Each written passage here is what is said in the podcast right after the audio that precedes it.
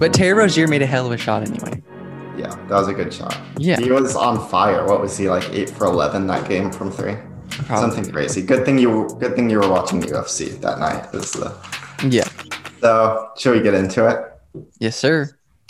I don't. I only have like two, That's okay. I, and only I, I literally told you them, and I got one offline, so I'm gonna have to cite my sources. That's plagiarism. yeah, exactly. Come on, dog. Okay. All right, so um basically I didn't come up with an intro. Basically, we're just doing fake trades today. Yes, sir. Um, Each of us came up with this five, trade except Kellen. What? Each of us came up with a five, except Kellen. Yeah, I I came three. up with four. Four. Four. Yeah. All I have three. So the trade deadline, it's still about a month away. March 25th is the day, I think, to be exact. But we're far enough into the season to sort of know what the weaknesses of some of these teams are, what sort of players they'll be looking for at the trade deadline, as well as knowing which teams maybe might be looking to sell off a few of their guys. And so, although we're still about a month out, I don't think it's too early to start thinking about some of these things. And so, we each came up with. Wait, wait, wait, wait, wait. We're going to talk them through. So you said fake trades. Were we thinking like fake but like realistic trades? Yeah. Oh, okay, I think I got the wrong message. I was writing up some blockbusters, bro. like what? I want to know one. I want to know one. no, no, just keep going. Dude, are Just you on going. your phone right now? Because the quality looks so good. I am on my phone. I'm jealous. The quality. Is the audio quality bad? No, it sounds beautiful. It sounds better than your uh, car phone in call with your AirPods that one time. That was so funny. I cannot wait to hear a blockbuster. That's gonna be fire. I have a few blockbusters with, well, not blockbusters, but I was thinking of a couple with Kelly, and maybe a draft pick. Dude, no, I was just like literally guys like whoever I wanted, putting them wherever I wanted. Like when you're saying fake, like I was just like, yeah, no rules. well, you should have you should have known Jonah's a little bit more calculated than that. do you want to Yeah, lead us off, Shannon? No, I don't. You go ahead. Okay, I, I guess. Talk to me about the Warriors one, because who the hell is Thomas Satoransky, bro? All right, so let's start with the Warriors. I, me and Kellen have both documented the Warriors' shortcomings this year, and I think a, a lot of that has just come in the minutes when Draymond Green is off the floor. Because I think we all know, for the Warriors' offense to be successful, like Stephen Curry needs to be hitting shots, and really Stephen Curry, as wonderful as he is, he's not like this Damian Lillard figure where you can put the ball in in his hands and he'll carry you to a top 15 offense. Like here are some statistics from Curry's season this year. He's shooting 47% on three pointers when Draymond is on the floor, only 32% on three pointers when Draymond's off the floor. And he's shooting the same amount in each scenario. He's shooting 12 per 36 minutes with Dre on and 12 per 36 with Dre off.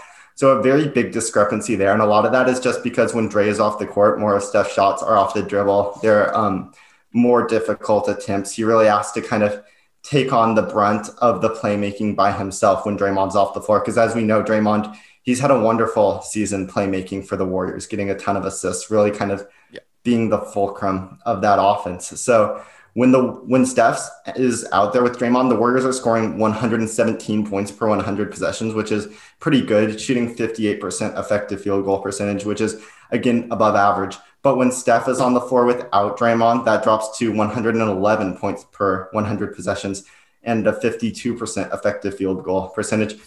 And I think that just speaks to how deeply rooted these problems in Golden State are that they can have one of it, one of like arguably the most gifted offensive players of all time on their offense and that's still not enough to even be league average. Like I think the Warriors they're going to need to make some changes at the deadline and I think a lot of that just comes with 48 minutes of competent playmaking. Like Brad Wanamaker, I'm a big Brad Wanamaker fan. Um, like I liked him in Boston, but the difference between that Boston team and Golden State is Boston had guys like Jaylen Brown, Gordon Hayward, Jayson Tatum, like Marcus Smart. They could get playmaking from other positions. So to have a three and D point guard who maybe couldn't take control of the offense like that wasn't too big of a detriment to what they were trying to do. But um, at Golden State, they don't have that playmaking coming from other areas. So they really bump up into some issues there. And I think the answer for the Warriors is going to be Tomas Satoransky from the Chicago Bulls. He's having un, he's kind of an under the radar player, but he's having a wonderful season 50, 40, 90 efficiency for Tomas. So he can definitely Wow. shoot. You're giving up Kelly Oubre in this trade, which I probably should have led, led with that. You're giving up Kelly Oubre and Jordan Poole, and you're getting um, Tomas Satoransky and Luke Kornet. Luke Kornet is just to make the uh, math balance out there. Luke, he probably well, he definitely will not be factoring into the Golden State Wait, rotation. but we giving up Poole or Lee? Poole. Okay. Because on I think on the picture you sent you it has Damion Lee. Did I put Damion Lee? Yeah. Because I'm completely Oh, okay with Yeah, you're right. sending Jordan. yeah, it's Jordan. Poole. It's Jordan Poole. Yeah, um, Damion Lee. That would not be that would not be as favorable to the Warriors. Or if they wanted to take Alen Smailagic, like even better. Um, but you know, Smiley beggars baby. can't be choosers. Um, so anyway, yeah, back to Tomas Satoransky. He's averaging seven points on 50, 40, 90 efficiency. Yeah. Only a 17% usage, which that's low for a point guard. But really, you're asking him to play make, and he certainly can do that. He's got a 30% assist percentage and a 3.23 assist to turnover ratio. Compare that to Draymond, 33% assist ratio, but 3.15 assist to turnover. So very, very similar numbers there. He's got a very high feel for the game. He's a very active cutter, which I think that'll play very well um, off of Draymond Green, off of Stephen Curry. Like this is something we talked about even preseason with the Warriors. Is that in order to make Steve Kerr's system work and in order to like play well with Stephen Curry and Draymond Green and kind of fit in that offense, like the Warriors, they want as many like smart high feel players as they possibly can. And Satoransky, he certainly fits that billing. Just a very smart cutter. He can shoot the ball. He just knows how to find space on the floor. And I think the reason you're concerned here about giving up Oubre is he's been more of a defensive presence. He's starting at shooting guard in the absence of Klay Thompson, and he's been taking on a lot of those difficult guard assignments. When they played the Blazers, for example, he um, drew the matchup of Damian Lillard. Satoransky, he's actually as tall as Kelly Oubre, and he's a bit heavier. He's 6'7", 210 pounds. So he's certainly up to that challenge of guarding the other team's um, like um, shooting guards or even small forwards in some instances. He's not the most amazing one-on-one defender, but like as I said before, he's just a super high IQ, high high feel player. He's um, and every team he's ever been on, like their defenses have been better when he's been on the floor. And I don't think that's a coincidence because he's been in the league for five seasons and his team's defense is always better when he's playing, which that's a big deal. And four out of the five teams he's been on, their offense has been better when he's in the game as well. The one exception was in his rookie season and um, 538's defensive raptor box plus minus those i'll rate him as a positive defender as well and so just a very solid two-way player who i think could fit in the warrior system and um, and give him some playmaking give him some shooting i just, just think much a much more natural fit than what Oubre gives them right now Yeah. I'm just a little salty you boys left me out of the loop with the NBA trade machine. Because that would have made things a little bit more fun to do it instead of just coming off at the top of my head. Yeah, bro. Same here, bro. oh, Yeah, that's a very sorry very great resource. It just has all the salary. Yeah, Yeah. it's it's freaking sweet. But okay, so yeah, is I'm this about to make mine right now. is the Thomas Satoransky things that could that be legit or is that just kind of like you just your NBA knowledge you just came to that? Yeah it's not sourced at all this is just Yeah. kind of me thinking that that would be a good pickup for golden state Damn, yeah. He's shooting 40% from beyond the arc this year? low volume but yeah okay. That's okay. But I mean, he's he shot forty percent three seasons in his career, so this is like by no means an aberration. He's just not a high, and all of them are assisted too. It's not like he's pulling up or anything. wow. That's He sick. very much is just sort of a play within the flow of the offense kind of guy. hmm Damn. You guys came up looking at the group chat. You guys came up with some saucy trades. I like it. I like it a lot. I like the one. Wait, Wesley, did you do the one with the Warriors and the Magic? Yes, I did. Yeah. Ah, yes. Yeah. Loving it. Do you want to just give your next one, Jonah, or do you guys want to like go on a line? Maybe we Like should Wes- go on a Wesley, line. Wesley, you want to give you you want to give your Wait, of Cal, yours? you want to like you want to react to the Warriors trade? Do you think that sounds like a good idea? Like, would you do it? Heck yeah, but I don't know anything. Does Kornet even play? No, no, he's just like I said, just to kind of make the salary work out. Yeah, okay. It would it would really it would really sting to lose Dealey. Yeah, no, it's gonna be best- Jordan Poole. Huh? It's gonna be Jordan Poole. I just I just messed it up in the Oh, okay, sick. Yeah, Jordan Poole. Okay, yeah. yeah. I can I Yeah, can you get with to that. keep Damion. You don't want to mess with the Curry family dynamic there. No, absolutely you have to keep not. Dealey in the you have to keep Dealey in the bay. Um, sick. Yeah, I'm down for that. Cause Kelly, I mean, but Kelly is turning it up a little bit from three. But I mean, I'm down. All right, Wesley. Okay, so um, I'll go with the. Uh, so I'll start off with the Heat right now. So the Heat, as you guys know, they're they've been struggling, uh, not living up to their expectations that they had before the season, not living up to the, their bubble run, and I think a lot of it has to do with like a lot of teams are just locking in on like Duncan Robinson, Tyler Herro. These guys like aren't surprises anymore. And now they're at the they're at the top of the game plan. So opposing teams know exactly how to stop them. So I think um, in order to keep up with just the star power that the Nets have, or like the Bucks with their three-headed monster, the Heat I think might have to make like a big time move, like a big time hail mary move uh, of getting Bradley Beal. Um, yeah, that trade would include Bradley Beal to the Heat for Tyler Herro, Goran Dragic, Kelly Olynyk, and two first round picks. So Kelly Olynyk, who cares? But that's a lot of sauce. Yeah, dude, this is this is one deal with the Heat is one we talked about before, dude. That is, I I think it would be sick. yeah, I like it for the Heat. I think just getting uh, like a a great scorer and playmaker in Beal would just be perfect alongside Jimmy and Bam, and Yeah. it would give them a real shot to contend with like the Nets and the Bucks. Yeah, It's What are your- so. What's up? I just wanted to hear your, your guys' reactions. no, I think that's dope, dude. Honestly, I haven't watched a whole lot of Beal's full games until um we just played them recently. I missed the first time the Blazers played them, and I've just seen like highlights. But he is serious, bro.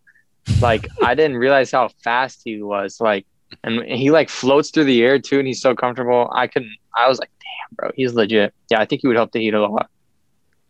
And another reason I like his fit in Miami as well is because a lot of what the Heat do on offense just sort of involves like Bam Adebayo in the post or kind of at the elbow and running that handoff game. And Beal, he's such like a natural mover off the ball, like making cuts, kind of getting open at the three point line. I feel like he would um, have no trouble fitting into that sort of system.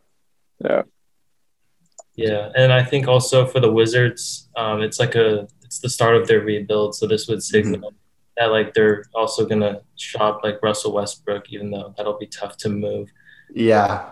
Yeah, Yeah, that shop that might be a bit of wishful thinking, trying to get off Westbrook at this point. That, but I I do like it because I think Tyler Herro, like he's a that's a pretty good centerpiece in a package. I think it's just kind of gaming it out in my head. Like if the Nuggets offered me Michael Porter Jr. and I'm Tommy Sheppard, I'm trying to decide is, is that better than Herro? Do you guys think?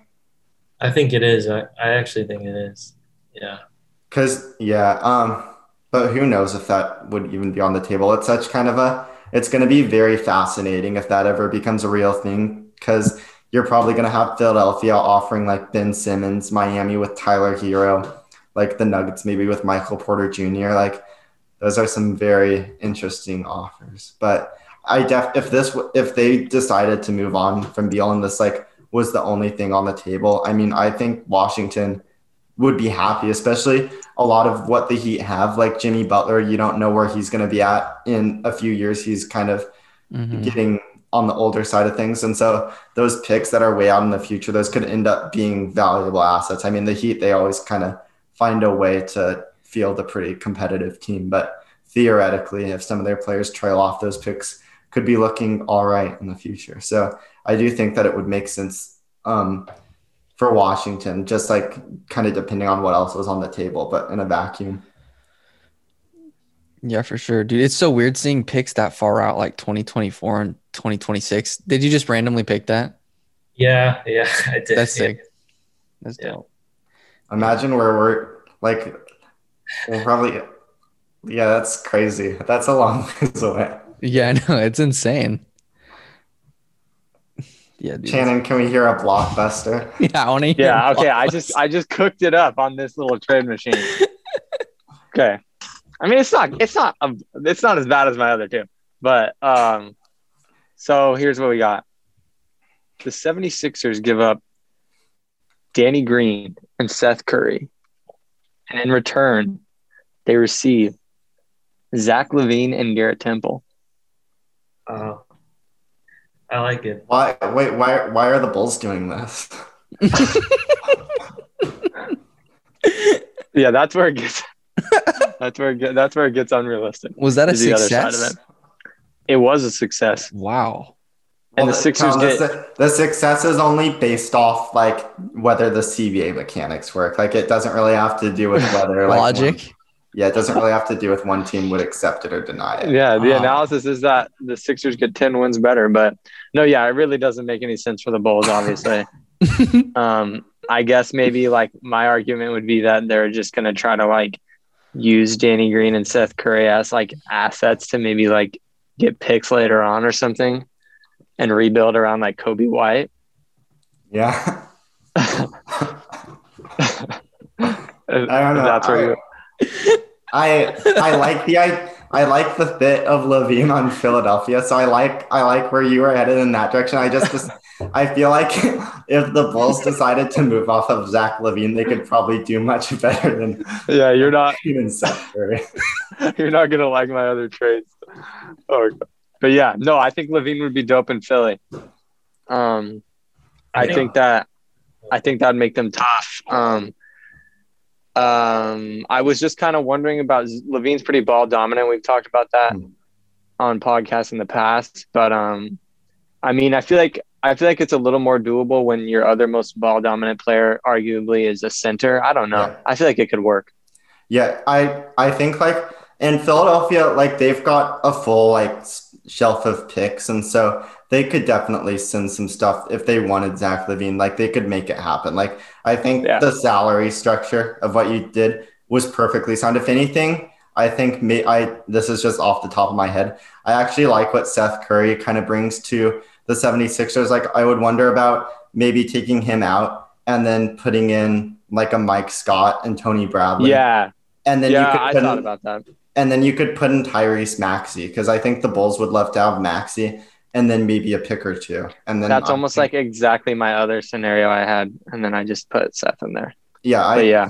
I think that I like I like the idea of LaVine on the Sixers quite a bit because as brilliant as um as Joel Embiid has been this season, I his playmaking I don't think it's gotten too much better. Like his assist to turnover ratio, Zach Lowe talks about this all the time on his podcast. It's still as bad as it's ever been, and I think teams will still be able to double him in the playoffs and just kind of dare everybody except um, Seth Curry to shoot, which has kind of been the story for the Sixers the past several seasons. And so um, they've been better this season, but I they still kind of have to prove it to me in the playoffs with this current roster construction. But I think if you add in Zach LaVine, that's a totally different dynamic because LaVine Yeah, is really a guy who can go and get his own bucket, like in the final few minutes of playoff games when you kind of need somebody who can score in isolation. And so I love the idea of LaVine on the Sixers. And I mean, like I do think there is a path for them to get LaVine. And so yeah,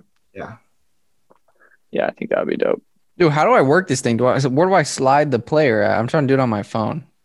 I do, do just click him. Just click him. Yeah. Just pr- tap on him, the player. Oh, oh, and then you just literally press trade. Got it. Yeah. Okay. Makes sense. I don't know right. why I Well, was- are, are you, have you gotten one yet, Kellen? Well, I'll, we'll talk about uh just because I like this player so much, and just because he's he looks kind of he looks sick, and then uh, I just was texting it. I was texting it to Jonah yesterday because I run everything by Jonah, right? So I was just like, what if you trade like Oubre for Josh Hart or something like that? And but then then Jonah's like, it would be way too expensive because then you'd have to probably give away like a first round draft pick, right? Is that what you said? Mhm. Well, yeah. Um, the thing I kind of got hung up on, the reason that my gut impulse was just to tell you no right off the bat was that these trades don't usually happen very often. The Warriors and the Pelicans are kind of locked in this battle, along with like the Spurs and um, oh, like the wet. You don't want to help those teams out and stuff. Yeah, like they're all trying to get the eighth seed. And Got like it. those teams, they don't usually trade with each other very often. They Yeah. don't kind of want to help each other. that makes sense. Um, but I do like the fit of Hart on the the Warriors. Like he's a good passer and he can shoot kind of just a connector on offense, and then he can definitely guard a lot of positions on defense. I think Oubre, what's Hart's salary? Probably like four million, and Oubre makes like twelve million. So the Pelicans would have to fill in a little bit of money there. Mhm. But um, yeah, I mean, and it would be a homecoming for Kelly Oubre back to New Orleans, which oh yeah, um, that's actually I didn't even think about that. I, I think New Orleans probably says no. You probably have to like throw in some picks and stuff. And then Josh Hart, he's an expiring contract anyway. Um, but I mean, he is a restricted free agent, so there's still some team control there, but he's going to get a raise. Um, yeah, I, I just don't really see that one happening. Pro- I mean, like the chances of any of these ones we talk about happening are slim, but I just think there are a few barriers to entry in that case. Yeah, that's facts. Um, do, can I just never mind? We'll we'll go. Chan, wait, do you want to give you another one of yours, Jonah? Sure, I'll Okay. give another one of mine. How, Let's how see. do I get picks in here? Uh, just is there a thing that at the top that says picks? Oh yeah, I'm literally blind, dude. Um, that's okay. I don't think it's not very user friendly on the phone. Um, I'll just do my most boring one to get it out of the way. This one is between the Bucks and the Knicks. The Bucks get Austin Rivers. The Knicks get DJ Wilson, Sam Merrill, and a 2022 second round Milwaukee pick.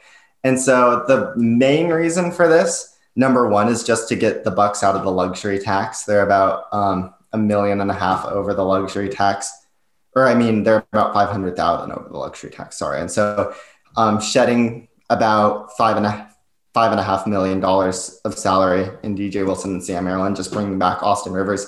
That brings them under the tax, which certainly will be a goal of theirs at the trade deadline. And they also get Austin Rivers, who's a guy who can help them because going into the season, we all kind of knew what the shortcoming of this Bucks team was. Just that when teams loaded up to stop Giannis, they didn't really have another source of half court creation. And so that kind of could cause their offense to bog down at times. And certainly Jrue Holiday, um, the trade they made for Jrue Holiday was to solve that issue. And Khris Middleton, to his credit, has improved dramatically as a pick and roll ball handler. And Budenholzer, give him credit as well. His um, he's evolved his offense quite a bit this year, using Antetokounmpo much more as like a traditional big man and allowing him to set screens and roll to the basket while Middleton and Holiday take on more of the uh, ball handling duties. But um, you imagine coming off the bench in the playoffs. Um, I didn't mention DJ Augustine, but DJ Augustine, I don't think he's going to be a guy who past the first round can give this Bucks team much help. Um, like I he's agree. just kind of a, a small guard. He's going to get picked on defensively. Like we see this every year that those small guards who are mostly there to help on offense just kind of they get picked on. They get played um, out of the series. Like even a guy like Kemba last year, um, obviously with his offensive talent, you keep him on the floor, but he was had a massive target on his back when they were playing the Heat and the uh, Raptors in the second two rounds of the playoffs. And so I just think having Austin Rivers as sort of that replacement for DJ Augustine, uh, Rivers is a much bigger, more physical player, um, maybe a little bit less skilled, definitely not the shooter that Augustine is, but I think they'll like just having that option to go to if that becomes less realistic. And again, like the main purpose of this trade is just to duck below the tax. And the Knicks, after Immanuel Quickley is kind of broken out as a late first round pick, and they made the trade for Derrick Rose a couple weeks ago. Uh, Austin Rivers has really kind of fallen out of the rotation, and so they'll have no problem moving on from him. I imagine that's going to be something that they try to do, and getting a second round pick as well as DJ Wilson. Um, DJ Wilson has never really gotten his career off the ground in Milwaukee, but you know maybe New York can give him a little bit of run. Mitchell Robinson who knows how long he'll continue to be out for. Maybe DJ Wilson can find some playing time there. And so, yeah. Yeah, that sounds dope. Um, Oh, I like one- Rivers for Milwaukee. Go ahead. yeah. One last thing. This is kind of not as relevant, but Rivers' contract has two more years after this, but they're both non guaranteed. So Milwaukee just gets that added layer of team control, which I mean, that makes Rivers' contract pretty team friendly. And so I think that's Yeah. a good structure for a contending team to trade for as well. Yeah, for uh, sure. Yeah, I like that for Milwaukee a lot because because they do like a lot of like five out, and so a lot of their guards um, they need to be able to shoot and Mhm. put the ball on the floor. So they have a lot of guys who can do that, like Jrue Holiday, DiVincenzo, Augustine, and I think yeah, Rivers would be like a good depth piece for them. Hmm. Okay. Yeah, I agree. I could definitely see that. All right.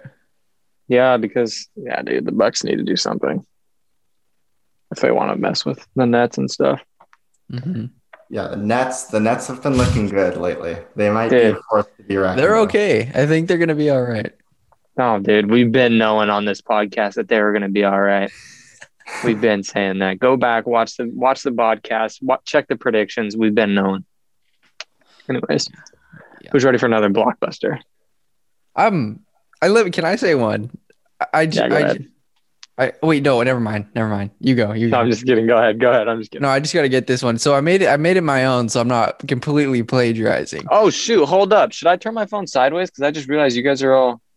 Is that going to be better for the video? Yeah, it's fine. It, it doesn't matter either way. Perfecto.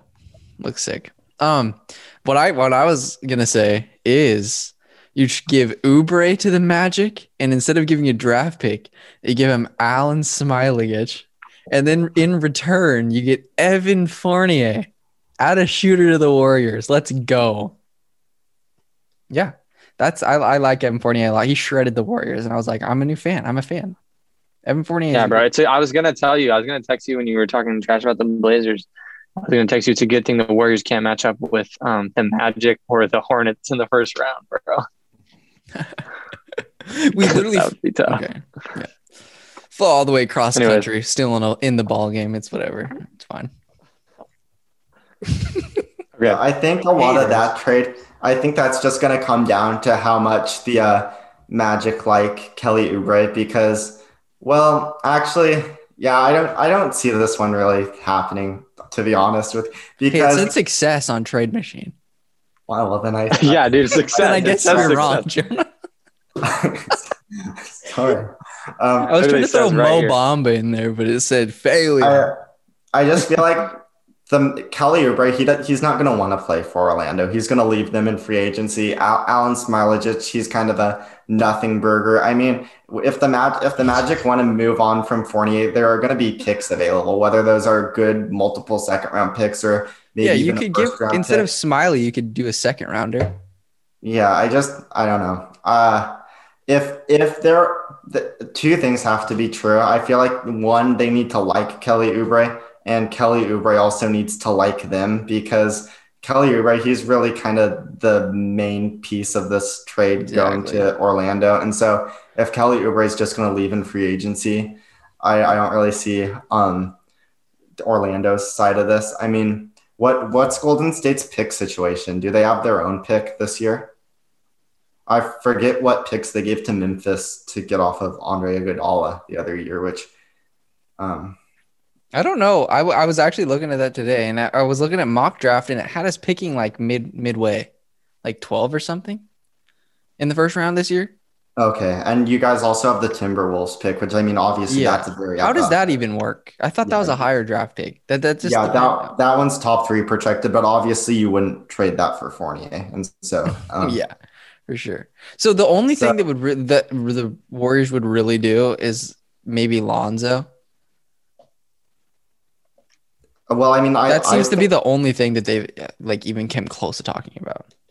Well, it's, it's very early in the trade. I When's they the haven't been very at all, but it looks like the Warriors do not have a first round pick this year. Oh, okay. Their earliest tradable first round pick is 2022. wait, re- they don't have a first round pick. Then why did it? I looked at a mock draft and it had them like picking it like twelve or thirteen. Well, I, I mean, it must have been wrong. Um, but I, I don't know. It must have been like Yeah, it doesn't look- like a trade. actually, no, it looks like the earliest they can pick trade a pick is 26, um, really? according to this. So, yeah.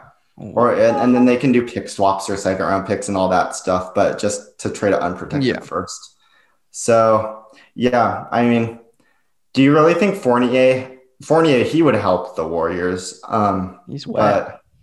Um, the guy I really wanted to trade to um, Golden State, and then I bumped up against the same problem with like the Pelicans that they're just kind of competing against each other. So it's hard to see this happening. But it's Patty Mills. I feel like he Yeah. would be awesome on the Warriors roster because we talked about JJ Redick having another shooter spacing the floor. Well, Patty Mills can do that, and then also give you all the playmaking that I liked about Tomas Satoransky. And so I feel like that would be a cool one. Fournier, he's probably the best shooter of all the guys we've discussed for the Warriors. And he has he's got good size. Like he's big for a shooting guard, so he can defend his position pretty well. Um yeah, I mean I I I'd like him better than Oubre on the Warriors for sure. Mhm.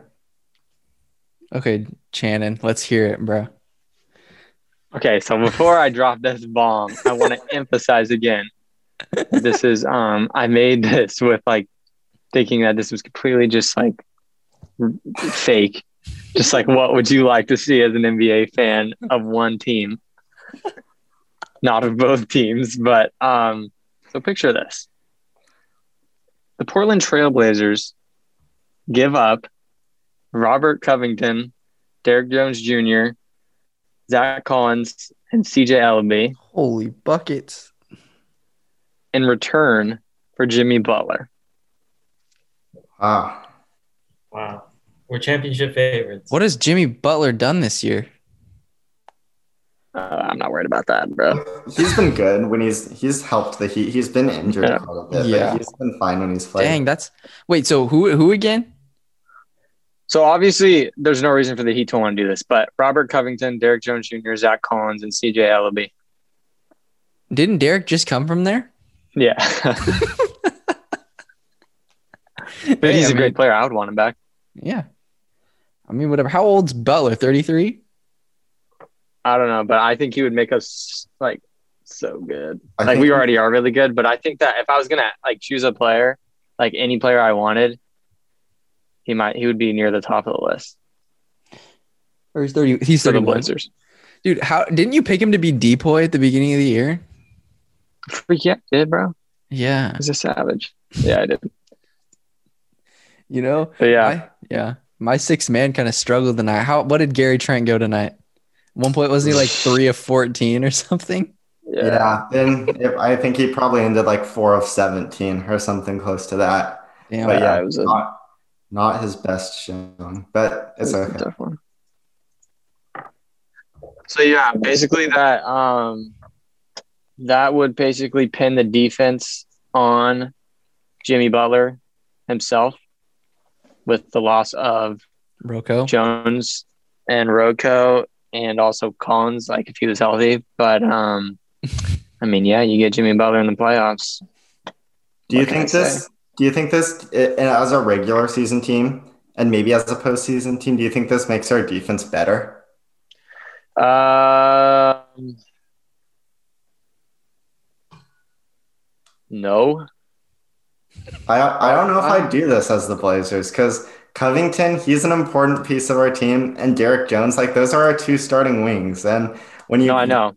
And our But here's- backups, our backups are Rodney Hood and Carmelo Anthony. So it's not like No. you're sending away Derrick Jones and Rocco and replacing them with these defensive like stalwarts. Here's the vision. Here's the vision. So with those losses comes the emergence that has already begun of Nassir Little. yeah. Okay. Yes. And so we're bringing him into some bigger minutes. Okay. Um, and we're sliding Jimmy Butler to play kind of more power forward. We'd be kind of a small team, but yeah. um, and then obviously Nurkic at center. And so that's basically my vision there. Wow. Because I think I think Nassir's capable. But, Yeah. Me too. And I think the three headed dragon of Jonas Um, intrigued. I James- tell. Dame, CJ, and Jimmy, I think that's tough because those are just three pure playmakers. hmm Um, I feel like sort that's sort of like the same idea of the whole situation in Brooklyn. A little less like Jimmy's a little more um well balanced than those players maybe, but um just that three headed dragon at the kind of guard position. I think that would be crazy. I think in the playoffs, maybe that makes us better. Um, I don't know about necessarily more regular season wins, but I feel like um, a Jimmy Butler, Damian Lillard pick and roll that could. I feel like that would be cool. And then Yeah. 'cause if, if you switch it, like Jimmy Butler is probably one of the best at attacking mismatches, and so I feel like we could get Jimmy. S- Yeah, I I think that makes our offense unstoppable. Which yeah, I mean, I we're agree. already a top ten off or top five offense. So I mean, yeah. push us over the top. Did you Um, get anybody with the Heat? I mean, that from the Heat for that, or would it just have to be Jimmy Butler on his own? Because you're like about giving up a Miles? lot. What about the triumphant return of Meyers Leonard? that was considered. No, I'm just kidding. But yeah, no, um, it would definitely depend on some guys stepping up defensively. Like I said, Nassir Little, um, we'd rely on Gary Trent Jr.'s defense a lot. Um, yeah, some young guys would have to step it up. But yeah, that was one I thought of. Yeah, I I, th- I like that for the Blazers because I mean it is all about the playoffs, and that for sure makes us a better playoff team. I, Yeah. Yeah. Mm, I got okay. I'm gonna throw some more in here. I I, I want to I want to figure out some more trades on this trade. All right, let's let's look at. I want to see Wesley. What? yeah. Let's let's look at your Blazer one. Okay, my Blazer one. So basically, my whole thought process here was um, I just think we need more players who can play make. And um, I just think like a, getting a guy like Aaron Gordon would be very useful. So the trade would be uh, the Boy, this was fat. Blazers give up Derrick Jones, Zach Collins, CJ Elleby, and uh, and a first round pick for Aaron Gordon. Damn. I'm with it, bro. I'm all the way with it. Yeah. I think you get a guy like Aaron Gordon that could basically be like a like a Draymond type guy with like maybe less playmaking, but just more like more of an offensive arsenal, and he can just he's basically like a more dynamic Derrick Jones Jr. who can Yeah. like a little better. So I think that would just be a very a great addition. Yeah. like Roko and Nurkic. I think we would miss a little bit at the hands of Derrick and just like his athletic ability in the paint. And I mean, Aaron Gordon's super athletic too, but Derrick is just so good at getting deflections and blocking shots from behind and stuff like that. Pause. But um, we keep Roko in that situation, right? Mhm. Yeah. Yeah. So yeah, I'm with that, bro. I've been, we've talked about Aaron Gordon before, and I've been a fan of that idea for a while. I think he would give us another great offensive threat that we could use a lot. Also, I think we also give a good amount. We're actually giving like a lot. So Right. Yeah. That. Yeah. That's that's a lot. Then I think the cool part about this one too is that Derrick Jones and Robert Covington, like they're both wonderful defenders, but none of them are like that elite one-on-one stopper that you put on a guy like Kawhi or LeBron. But Aaron Gordon, he definitely could be that more. I feel like he's a little bit stronger, a little bit bigger than those guys, and he definitely holds his own against most of the wings. And so I think that, like, even though he may not be like a better defensive player than Derrick Jones Jr., just like in a vacuum, he's definitely like a, his skill is something that we really need on the Blazers. So he would be Aaron Gordon would be a perfect fit for the Blazers. Um, especially like he's been a little bit overcast in Orlando on offense too, and that's the reason he's never really been a shooter. I feel like he's just had to do way too much off the dribble, way too much creating his own shot. But if he's just like if you take Aaron Gordon and just give him the shots that Derrick Jones has been taking in our offense, like Aaron Gordon, I feel like he would be much, much more efficient than he is in Orlando. And I mean, his numbers in Orlando are, I think, already better than what Derrick Jones is doing in Portland. And so I just feel like offensively, offensively, this is a no brainer. And defensively, like Aaron Gordon gives the Blazers a dimension that we don't already have. And then for the Magic, like, yeah, it makes sense because you're getting three young players and a first round pick. So I think they do this as well. I'd be sad to see Zach Collins fall to the uh, power forward of the Orlando Magic curse. Um, this would not this would not be a good one for Zach Collins, but um, yeah, I think it makes sense. This is joining Aminu. Yeah, yeah, he could be Facts, with, bro. he could be with Aminu. Um, yeah, I mean, I think this makes sense for both teams. Yeah, I like that. I want Gordon. I actually do. Yeah. I- I'm trying to work on a blockbuster right now, boys. Okay, I have one more from the two teams I just had before. So this one fails, but I was kind of doing it more off like more off like no like off like perceived value. You feel me? Um. So the Blazers give up Jusuf Nurkic, Anthony Simons, and Harry Giles the third, and in return receive Bam out of bio. Yeah. Yeah, that's Bam Adebayo is like just he's like a an absolute like best version of Nurkic, just more athletic, better at everything. So Yeah. And Yeah. just to jump off the point of Chan saying that doesn't work, recall Bam Adebayo, he signed a contract extension last um, offseason. And so um, he's got that whole poison pill provision going on right now where he's on his rookie scale, but he's going to jump up to a max contract next season, which Yeah. makes his contract very difficult to trade because as outgoing salary from the Heat's perspective, his money counts as just the rookie scale he's on right now. But for the Blazers' perspective, bringing him in, uh, his salary would um, be calculated as the average of his salary this year, as well as his um, salary next season. And so that just makes it very hard to trade players who signed a rookie extension to teams unless they have a trade provision, which the Blazers don't. And so, yeah, there's that that one. Like, there's there's no way of like making it work under the cap. But I mean, like Bam Adebayo, he would be a wonderful addition to the Blazers. We would, No, yeah, I was What just the thinking if I could pick if I could pick a center yeah, to join the team, it would be him. And I mean, I Jusuf Nurkic isn't a bad center to have on your team, and I think a young, explosive, talented guard like Anthony Simons could do well in Miami.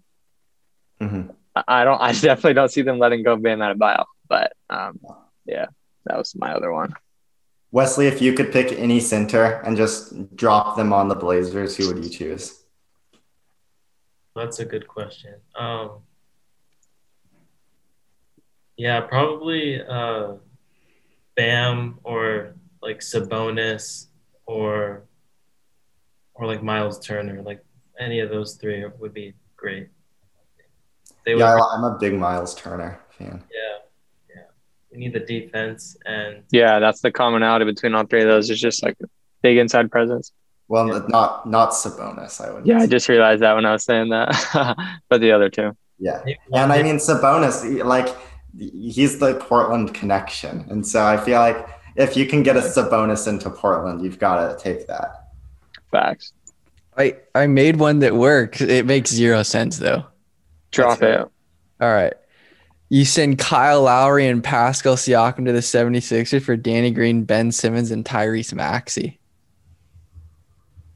It was a success. I just threw it out there. Yeah. Yeah. Kyle Lowry. the is his. Raptors went down a decrease of projected wins by 15. Wait, so the Raptors, the Raptors are giving up Lowry and Siakam, and the Sixers are giving up Green, Simmons, and Maxey. hmm So it'd be Lowry, Siakam. Because I just saw a post that the Raptors are in, or the 76ers would be interested in Lowry, right? Oh, really? Yeah. I saw that on Instagram or something. I Oh, word. So it'd be Lowry, Siakam, Embiid. And do they Dude, could keep, you imagine having Siakam and Embiid? That'd be wild. Did they keep? Did they keep Tobias Harris in that situation? yeah. That's interesting. Yeah. I cannot believe that was a success. It was just like, I kind of want to see um, Joel Embiid play with a different point guard. Honestly, I'd just be interested. I kind of like the fit of Simmons with him, but I'd be interested to see. Yeah, Pascal and Kyle Lowry are, have hefty contracts. Actually, JK, yeah. I'm not. Pascal. No, I'm not a big Pascal fan myself, but Yeah, I think he's pretty good. Is Tyrese Maxey a rookie, Jonah? Yeah. Yeah. yeah. Close. Fun, fun. Do you guys think of getting uh, Buddy Hield on the Sixers? I think that'd be a great. That was the other when I was looking at shooting guards, I was looking at him too. Um yeah, no. But I think it's it's kind of similar to a Seth Curry a little bit. But um I think he would help them. I I would rather have Buddy Hield and Seth Curry, but Wait, oh, really? Really? I think so. wow.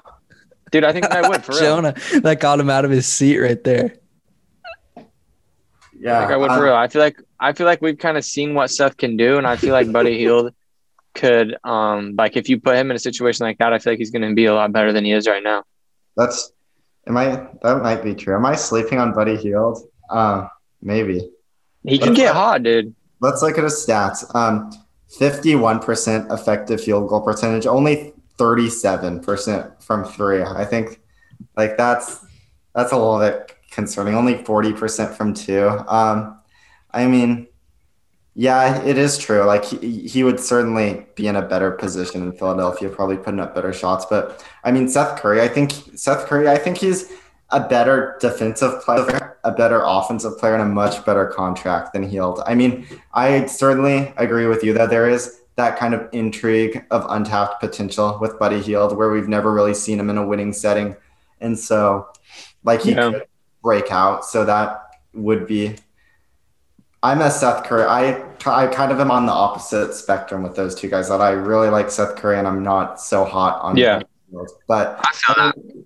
yeah, I, I, I guess it's not as obvious as I made it sound. I probably had too big of a reaction to that because I mean, No, it is- no. you're kind of just splitting hair with those two. I, I, I think so. I think that I think the Sixers can afford to have a defensive liability at the shooting guard position, honestly, with the other guys that they have in their starting five. Um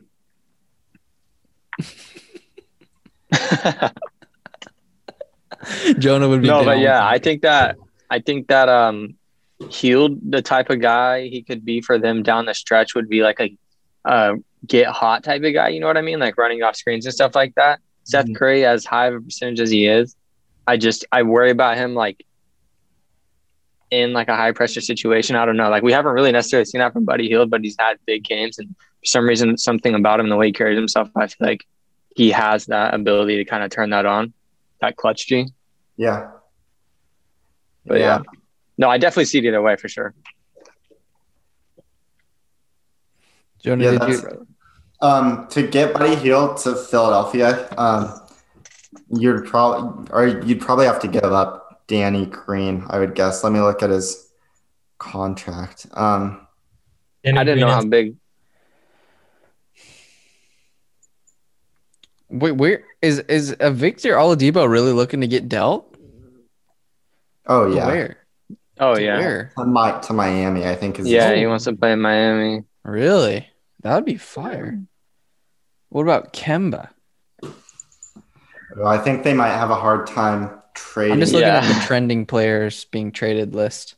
Oh yeah, yeah, Kemba, you're kind of selling low on him right now. I Yeah, I think Kemba might turn it around. I think it's a little bit concerning. Just his knees really seem to be kind of a recurring Mhm. issue, so you kind of worry he might Yeah. keep getting hurt. But I, yeah, this would definitely be s- s- selling low to the fullest extent. Which I Oh, mean, geez, bro. Buddy Hield's contract is huge. Yeah.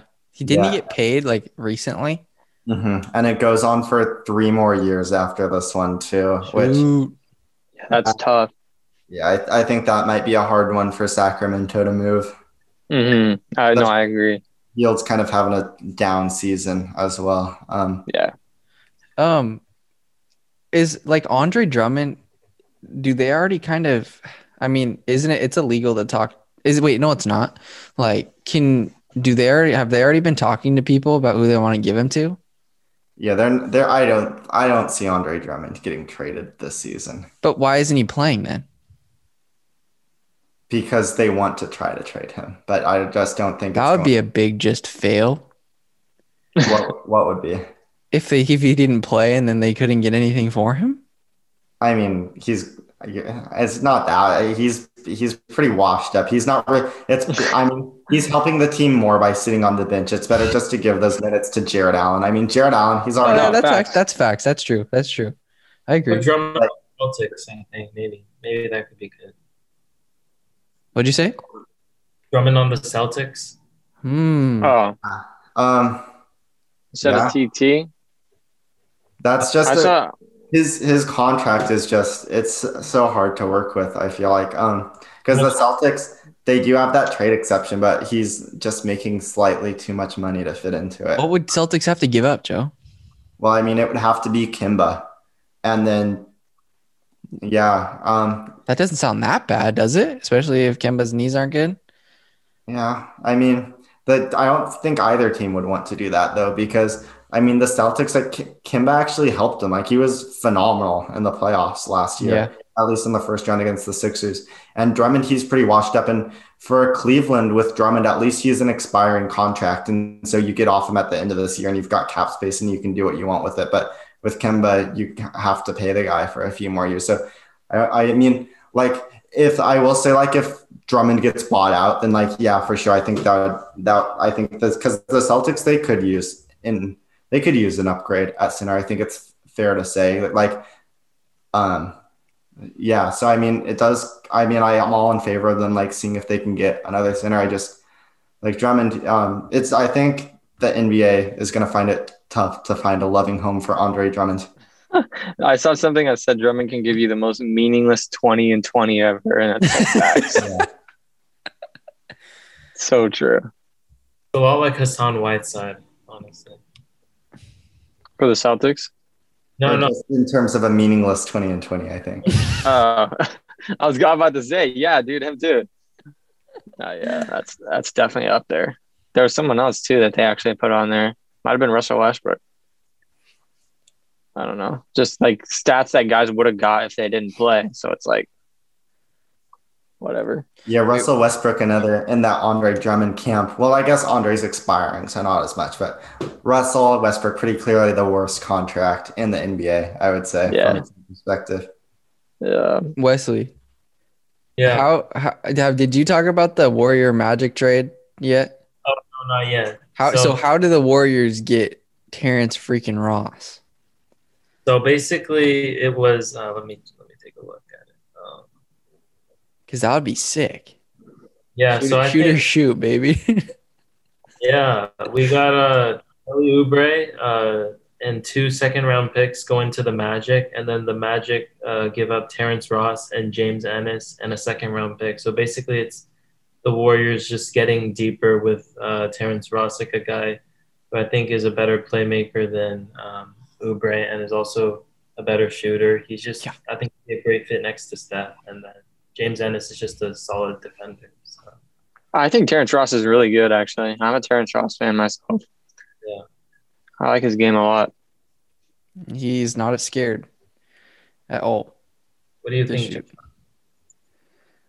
Yeah, Big Joe, what do you think? Do I think? Oh yeah, yeah, I like this one for the Warriors. Um, I think we've just hit on it. Kelly Oubre, like the Warriors already have like so many good defenders on the wing between like Wiggins is a good on ball guy, and then Bazemore and um, Bazemore and Wanamaker. They can like jump passing lanes and kind of do what Oubre does. That and they're so poor when it comes to shooting that I mean, yeah. And Ross, he can really heat it up. Like when he gets going, like Kellen saw it a couple nights ago. Like he's coming off screens. He's got a quick release. He um, something he's added to his game this year is like coming off the screen, catching the ball, taking a few dribbles, pulling up from like the elbow or the free throw line, just adding that like attack the closeout and hit a mid ranger. Like he's added that to his game, which is just another little wrinkle. And so, yeah, I think this is just another one where like, and then James Ennis, that's a big one too. Cause I mean, every team that wants to go to the playoffs, like anybody could use a little bit of depth on the wing. Like whether Ennis is better than the guys Golden State already has, like maybe, but I mean, everybody could use Ennis. I feel like, like he just is one of those guys who doesn't take anything off the table. But yeah, I do this one for the Warriors for sure. And then for the Magic, I mean, yeah, probably because you're getting two second round picks and Oubre. And maybe they can move Oubre as well. Yeah. Like I think something I kind of ran into with Oubre um, is like you could even do like a three team trade because I don't know if necessarily the Magic could want would want Oubre, but if you added a third team that maybe could use what Oubre brings to the table, like just off the top of my head, like maybe the Bulls or the Celtics or just somebody who would like something at the wing, like you could throw them into the trade, give them Oubre, and then they could um, give the Magic some assets, and it would work out that way. But yeah, I like this one a lot. And then I really like what Wesley did here as well. And this is something that I thought about with my Satoransky trade, and then I forgot to mention it. but trading the Warriors, trading for a guy on a multi-year contract. Because basically what's going to happen is that the Warriors are well over the tax, well over the cap. And so if they lose Kelly Oubre, if Kelly Oubre walks in free agency, which is certainly a possibility, they have no way of replacing him because it's not like if they um, renounce their rights to Oubre, it's not like they're opening up a chunk of cap space. Like, no, they're just replacing it with nothing and Oubre's gone. So by preserving that cap slot and pres- by preserving that money, by bringing in a guy whose contract stretches out for two years, they kind of um, lose that risk of just losing a player for absolutely nothing, which I think is something they should be conscious of because they're planning on being a competitive team for a few more years. And so I definitely enjoy that aspect of bringing in Ross, who still has a few more years on his deal. Satoransky, I should have said this earlier. He has a um, non-guarantee for next year, with five million of that being guaranteed. So uh, the Warriors would be picking that up, and so yeah, I think this one works out well for both sides. Fire. Helen, is uh Toscano Anderson, is he doing well? Oh hell yeah. He's been big, big shooting and driving, dude. And he plays great defense. Like he kind of just like gets the whole vibe of the other team and he just tries to emulate them, which is pretty sick. Yeah, a lot of guys just stepping up for the Warriors, like um, Mhm. Older too, right? No, Michael's actually because even though his percentage says otherwise, he wasn't like me and Jonah can agree that it didn't seem like he was lighting it up from beyond the arc, but he's hit a few clutch threes for us down the stretch these last few games, which has been massive. But yeah, just adding another shooter like Terrence Ross would be ma- huge, I think. Mhm. I just love hearing Jonas say that Andrew Wiggins is playing good defense because I told him at the beginning of everything that Awesome. Andrew was playing great defense for us when he first came to the Warriors, and now he's having one of his best defensive seasons yet. Oh, not one of. I th- I'm, I think this is his best defensive season. Period. Yeah, which has been huge for us. Nice. Yes, sir. Okay. How many more you guys have, Joe? I have. Two. I'm Loki. I'm chefing up one more. Jonah, drop one of yours in the chat right now. Okay. So uh, a team we've talked about quite a bit so far is the Philadelphia 76ers. And so that's where I'm going to go with this one. This is a three team trade. So I'll just read out each of the teams one at a time, what they're getting. The Clippers are getting George Hill. The 76ers are getting Lou Williams. And the Oklahoma City Thunder are getting Mike Scott, Mfiondu Kabengele, and or Cabangele, sorry, and two second round picks, one from New York Mm. and a 2022 one from the Clippers. OKC is sold already. As soon as you said pick. Yeah, they get the draft pick. And that's kind of a funny thing because I was kind of reading up and seeing what all the Oklahoma City blogs and websites and podcasts and whatever I could find about OKC, what they all had to say. A lot of the Oklahoma City fans, like they don't want more picks. They think that these draft picks are going to have diminishing returns for them at some point. And that I that's just not the case because I think what we can see is that once you once you turn those picks into players and once you draft the young guys, then like sure, yeah, then then you might start to run into some issues because you just have more guys than you have roster spots, and some guys have to get sent to the G League, and some guys just never crack the rotation. Like that, that would be an issue. Draft picks, they don't have diminishing returns at all, in my opinion, because you can always just consolidate them and trade up for higher picks. Like if if you have like the 22nd and the 26th pick, you can trade up and get like the 19th pick. So I I don't think that those draft picks would have diminishing returns in the slightest just because you can always trade them for better picks. And so I don't understand that logic at all. And so just jump using that as a jumping off point for the Thunder. I mean, Mike Scott, he's obviously not a needle mover at all. He's a little bit later on in his career, hasn't really been a part of the what the 76ers are doing. Um, Mfiondu Cabangeli, um, he's I uh, the the Clippers drafted him as I think he was a he was was he a late first round pick? Yeah, he was. I'm pretty sure he was a late first round pick in 2019, and they've already declined his team option for next year. So obviously he's not a part of their long term plans. Maybe the Thunder give him some run. I could have included Patrick Patterson, but I mean Patrick Patterson. Maybe he'll play for the Clippers at some point. Kabengele certainly won't, and maybe the Thunder like the idea of having just one more young player they can experiment with for the rest of the season. So I just threw in Kabengele for that reason. And then the real crown jewel is this year's New York second rounder, which has a chance to be like in the 30s. And then the Clippers obviously throw in their 2022 second round pick. And so the Thunder, I think they do this just because of that draft equity and that New York pick. Like that's a good pick. The Clippers, they're getting George Hill. We've talked about this on the show quite a bit. I'm not a fan of what the Clippers are doing on their bench units whatsoever. Like those Kennard, Lou Williams, uh, Reggie Jackson lineups when they play, I should have gotten those stats, but that those are just a bloodbath when those guys are all out there together. Like they're they're getting torn to pieces, and so um, they desperately are in need of some defense on those bench units, and George Hill can provide that. Also, a great shooter who doesn't need the Yeah. ball. And where I really wanted to go with this for the Clippers is that they traded for Luke Kennard this offseason. They gave up Landry Shamet, who Landry Shamet, he's a good player. And so they obviously wanted to bring Kennard in. They gave him a big extension. I think it was, was it four years, like 50 million with like 12 million in incentives. It was something along those lines. And so they gave him a sizable extension. And so at some point, they're going to have to hand the keys to this kid and just kind of turn the bench offense over to him. And by letting go of Lou Williams, like that's exactly what they're doing. And obviously, they believe in him. They dedicated a lot of resources into both bringing him to the team and keeping him on the team. So he's a guy that the organization is invested in. And I think now is an okay time to just see what he can do. And I mean, George Hill, he can do some stuff as well. He's more of an off ball guy, more of a three and D point guard, but a brilliant shooter. And so I think this Yeah. makes a lot of sense for the Clippers. And then the 76ers, they bring back Lou Williams because that was Lou Williams' original team. Yeah, bro. a bit of a homecoming. Yeah, I'm- bro. That would be sick, dude. Yeah, there's no need to like um reevaluate all everything we said about the Sixers. Like I think we all could agree that they like they would welcome some half court creation. And Lou Williams, he's certainly no Zach LaVine, but I think he could help them a bit. What this comes down to for Philadelphia is basically whether or not they think Lou Williams is better than Shake Milton, who's kind of been their backup point guard right now. And Lou Williams, he's been having a bit of a down season, especially from a shooting standpoint, not as efficient as he once was. Um, Shake Milton kind of rivals his numbers in those respects. Shake Milton um, has not maintained the hot shooting that caused him to break out last season. But um, Yeah.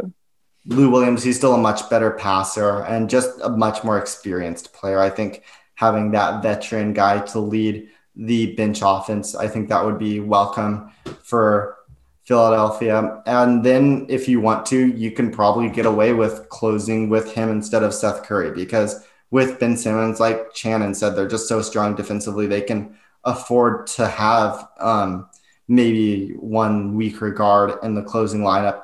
And if their offense really does bog down, I think Lou Williams would be a great place for them to turn. And then in terms of just him being on the bench, which is where I think he'd spend most of his time, like we kind of saw the chemistry he developed with Montrezl Harrell last year. He really likes having that pick and roll big. He can throw lobs too and work in that way. I think him and Dwight Howard could be a great pairing. So I just think Lou will, he makes a lot of sense on this Sixers team. If um, Daryl Morey, if he was a big believer in Shake Milton and just thought Shake Milton was his backup point guard and that's set in stone, then no, I don't think Philadelphia does that. But if I was Daryl Morey, I don't think I'd be putting all my hopes into Shake Milton and Doc Rivers, the coach of the 76ers. Like him and Lou Williams, they've been together for quite some time. So maybe you think Doc Rivers might like having Williams on this team. So I just think this trade kind of makes sense for Philly to bring in Williams.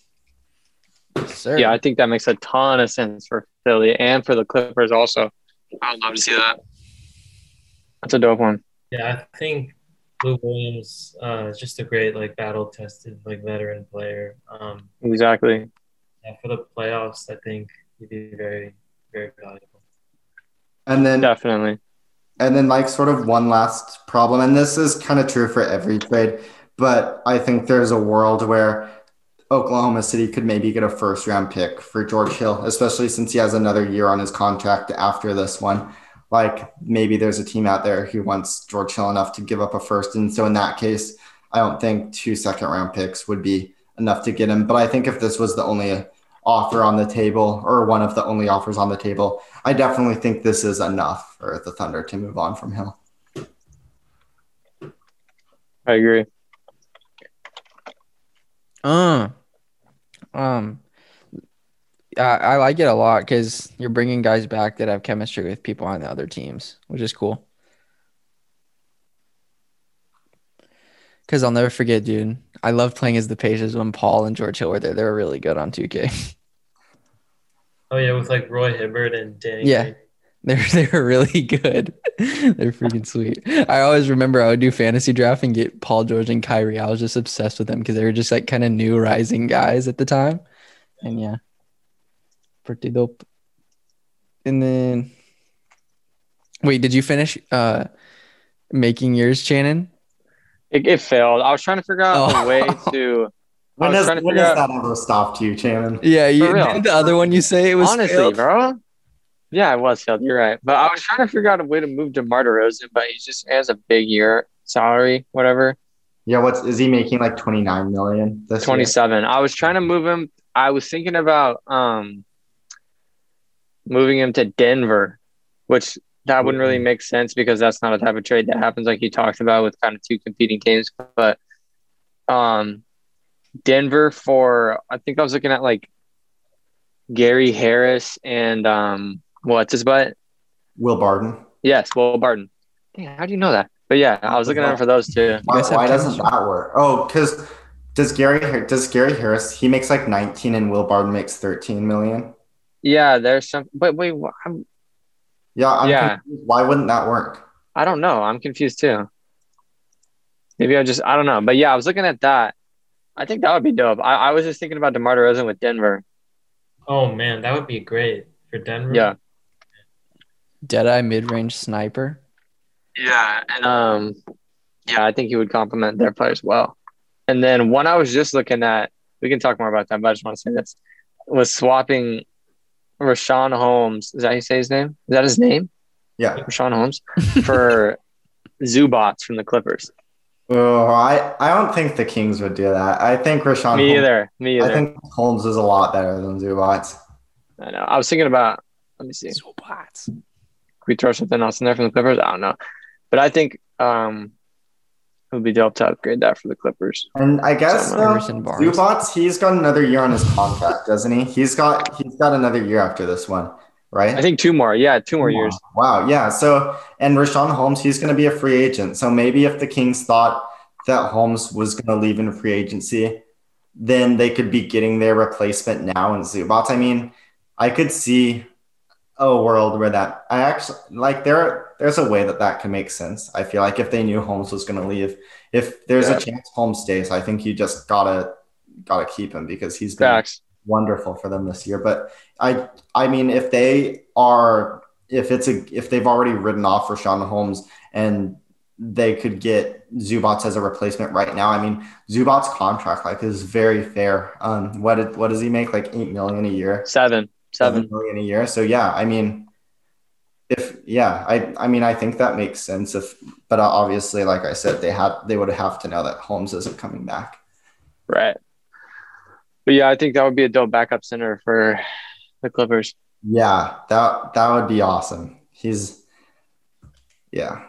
I mean they they would have a pretty good center rotation between him and Ibaka at that point. Yeah. Yeah, that's tough. You guys want to hear my my last one? Yeah. Yeah. It's, it's the three teamer with the Grizzlies, right? I was just looking at that one. It's my favorite, my personal favorite. So it's so basically the the Celtics get uh, Jonas Valanciunas, uh, the Grizzlies get John Collins, Grant Williams, Tony Snell, and the, the Hawks get Daniel Theis, Grayson Allen, and Brandon Clarke. So basically, I was thinking, uh, so the Hawks don't want to pay uh, John Collins the max, and Yeah. then then also with the Grizzlies, they have Valanciunas uh, with with that team with like Ja Morant and Jaren Jackson, those guys. But Jonas is doesn't really like fit with the timeline of the team. So I was thinking like you bring in the Grizzlies bring in John Collins, uh, and then you slide Jaren Jackson to the five. And I think that's pretty that's a pretty scary Dude, yeah, that looks good. you I John, think that would be dope. Ja Morant and then um, And then for the front court, you got uh, John Collins and um, Jackson. And then the Hawks, they give up John Collins and they get like three great rotation pieces for the playoffs, uh, like Daniel Theis, Grayson Allen, and Brandon Clarke. And then for the Celtics, they've been really missing like a like a good solid big man. And then Jonas Valanciunas, he's he's a machine, and he'll be, I think he'll be very good for them. I love it. Even yeah, Grant Williams is even pretty good. Yeah, he's good. Yeah, great defender. Yeah, Yeah, dude, that one that one's sick. Did you just randomly think of that, or was that based around the Celtics needing a center? Um, I, I found it on one of the, you know how they have all the ideas Mm-hmm. posted. Yeah, I just saw that one. That's sick. yeah, I saw it and I was like, man, this is my favorite one. Damn. I I like it for the Hawks because yeah, yeah. Because I mean, I'm I'm a big Brandon Clarke fan. I mean, I really liked him last year, and I think he might have fallen off a little bit this year. But I am on my fantasy team, and so I've just been very much following him. And he's he's been having a very good season, and he's he can make an impact on defense too because he's just so athletic. He's got those long arms, um, can make plays around the basket. And then Grayson Allen, he's a great fit too. I mean, I I I think Huerter has a higher ceiling, but I mean, right now, Allen, he might be an upgrade on Huerter because Allen, he plays good defense and he can hit shots. I mean, him and Trae Young might have to smooth out some of their disagreements they've had in the past, but I think they can work through that. And so, yeah, and then Dan, Daniel Theis, he's a perfectly fine backup center. I mean, I think they'll want to keep developing a Okongwu, so I don't know how much Theis will figure into their long-term plans, just because I think the center spots between Okongwu and Capela are kind of spoken for there. But I mean, yeah, the Hawks, their situation is just so fascinating to me because John Collins, he's like the perfect fit with Trae Young. Like, I don't think you could ask for a better like on-court fit, but just like something doesn't seem right between them, and so it's just it's just Yeah. kind of weird. Um, I don't think he's a max player, and I think he wants the, wants the max. yeah, Yeah. Yo, Yeah. That what I, I think he turned down like a four-year, ninety-three million dollar extension in the offseason, which I think that is fair. I think that's what his value is at. But I mean, and uh, he's a forward and can average twenty points and ten rebounds and good efficiency. So he's he's a good offensive player. But yeah, um, yeah. If if they were just one hundred percent like have already decided that they want to that they're not going to bring Collins back in the offseason, I mean, bringing Grayson Allen and Brandon Clarke is way better than losing him for nothing. And so I think that's good. It's just going to be so interesting to see how this plays out because another thing they can do is wait till the summer. And because John Collins is a restricted free agent, they can kind of negotiate a sign and trade in the summer. So it'll just be interesting to see how that plays out. But if they were to trade him at the deadline, like this is perfectly fair. For the Grizzlies, like, yeah, bringing in John Collins, another guy to fit with their young core.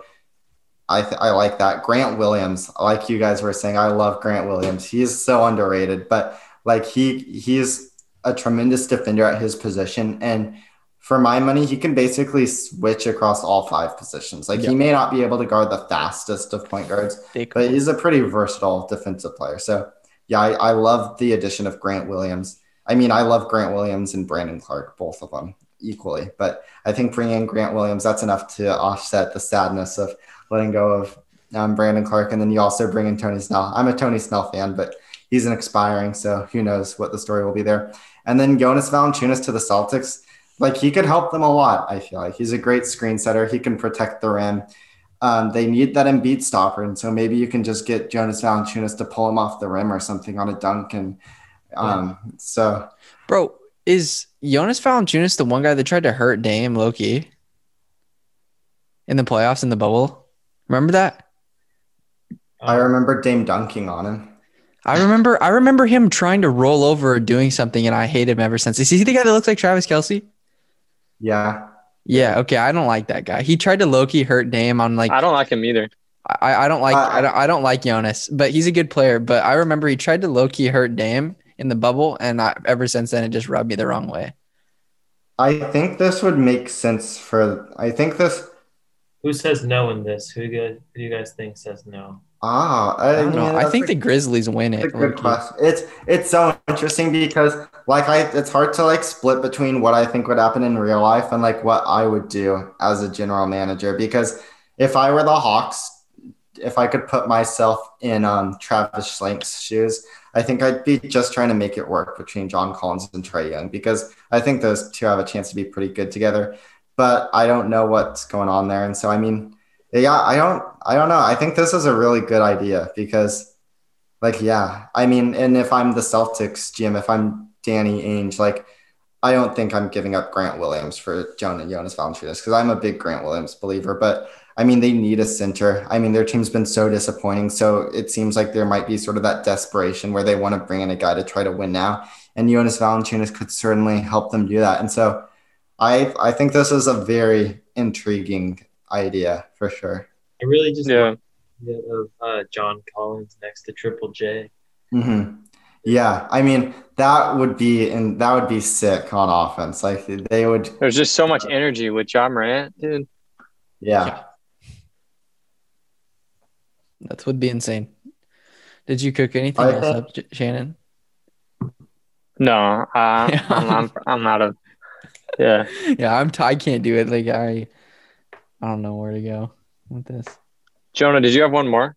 Yeah, I've got one more. It's kind of my blockbuster, my 14. Oh. Oh, this And is a big boy. I saved it for last. Um, so the Nuggets, I um, we've talked about it a million times on the podcast. They have the worst rim protection defense in the league. That gap between them and number 29 has continued to grow, and frankly, right now it's not even close. So they bring in PJ Tucker, who he is in terms of power forwards who can protect the rim. You're looking at Anthony Davis, Draymond Green, maybe Robert Covington, and then PJ Tucker. Like those, hmm. those are probably the best rim protecting power forwards in the NBA. And he's on the market.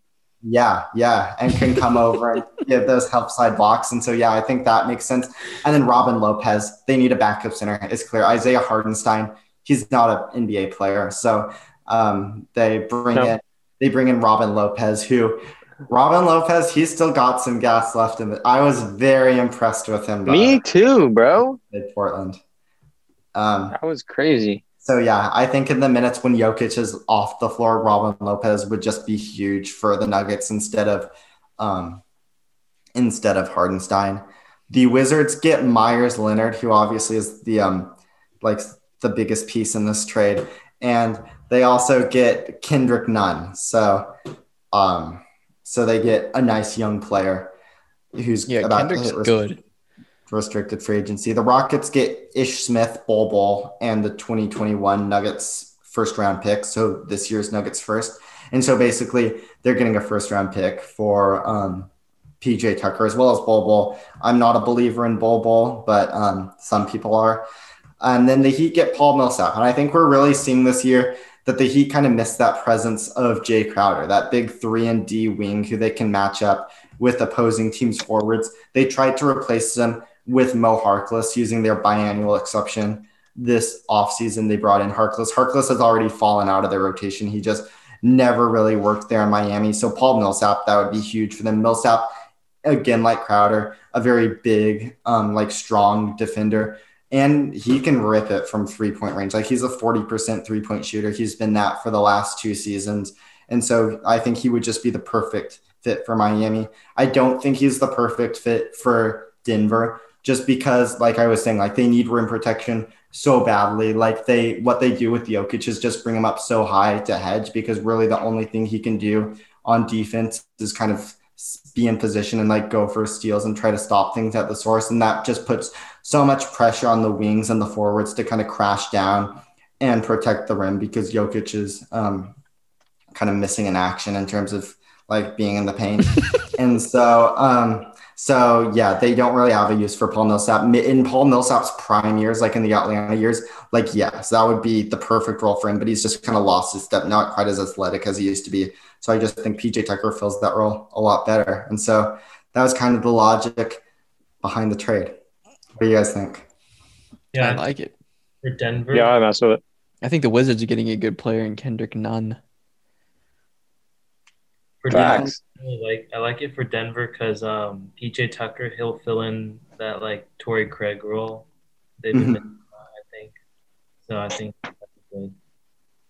Yeah, just that like Torrey Craig, Jerami Grant role, just the defensive forward. And they got JaMychal Green, and he's been fine, but I just think PJ Tucker is a much better player. And so, yeah. Um, yeah, I think if anyone were to say no to this, it might be it might be the Nuggets, just because I mean Millsap, he's still a good player. So to give up him and a first round pick, like is PJ Tucker such an upgrade over Millsap that it's worth giving up a first round pick?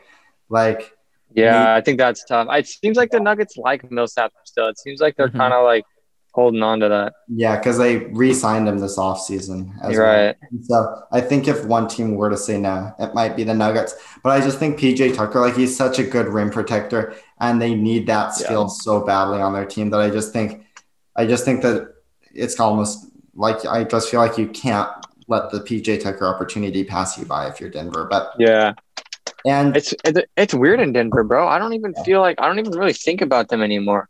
I think I had them projected at like the fourth seed or something like that. Like I don't see them getting there. I I don't. I'm taking Phoenix or Blazers at the fourth seed over Denver, honestly. yeah, I. I they're they're certainly having their. I think they'll be heard from before the end of the season, but they're Yeah. really- they need to figure some things out for sure. Yeah. That's kind of been the story of their season, though, huh? Didn't they have a slow start? Oh, they're having the slow start. Yeah, Yeah. but It's in Jokic. He's been incredible, at least offensively, yeah. And it's still having a slow start. Murray, he's kind of rounding into form. He's had a couple of good games this week, and so oh yeah, he dropped a fifty piece, huh? Yeah. Yeah. Wasn't it the most efficient one, uh, like in history or something? yeah, since like Wilt Chamberlain. Yeah, damn, that's insane. Yeah. Yeah, that's dope. Yeah, that's fire. Well, Jonah, it's past your bedtime, big boy. I know. Mister wakes up at six in the morning. Jesus.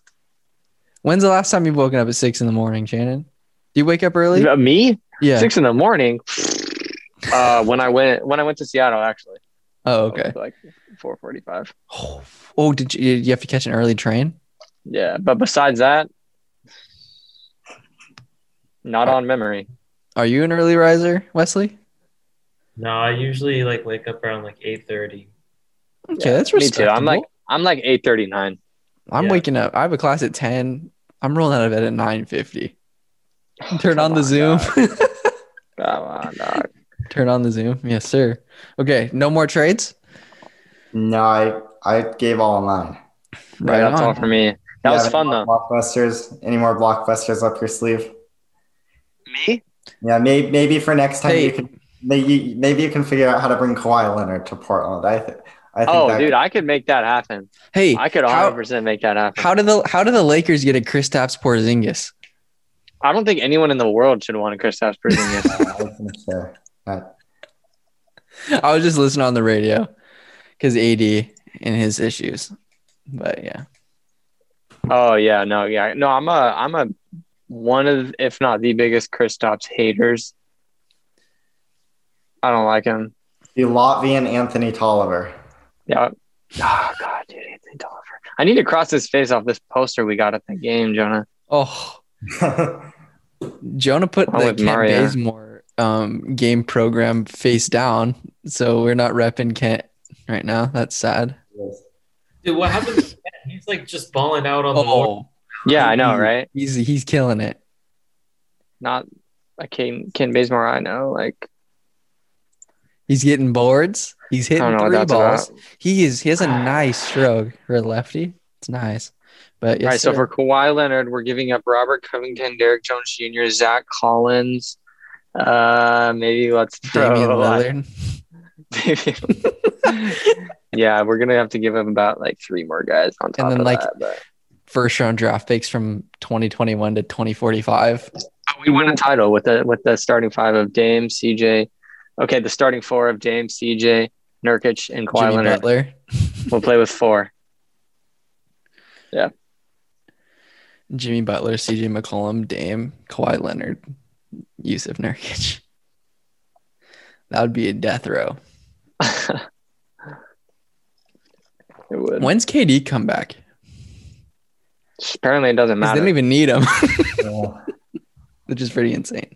I don't Yeah. think anybody knows yet there. Yeah. That sucks. But yeah. All right. Pretty All right, sweet. my boys. Warriors gonna smack the Knicks tomorrow. Let's go. Okay. Let's hope, man.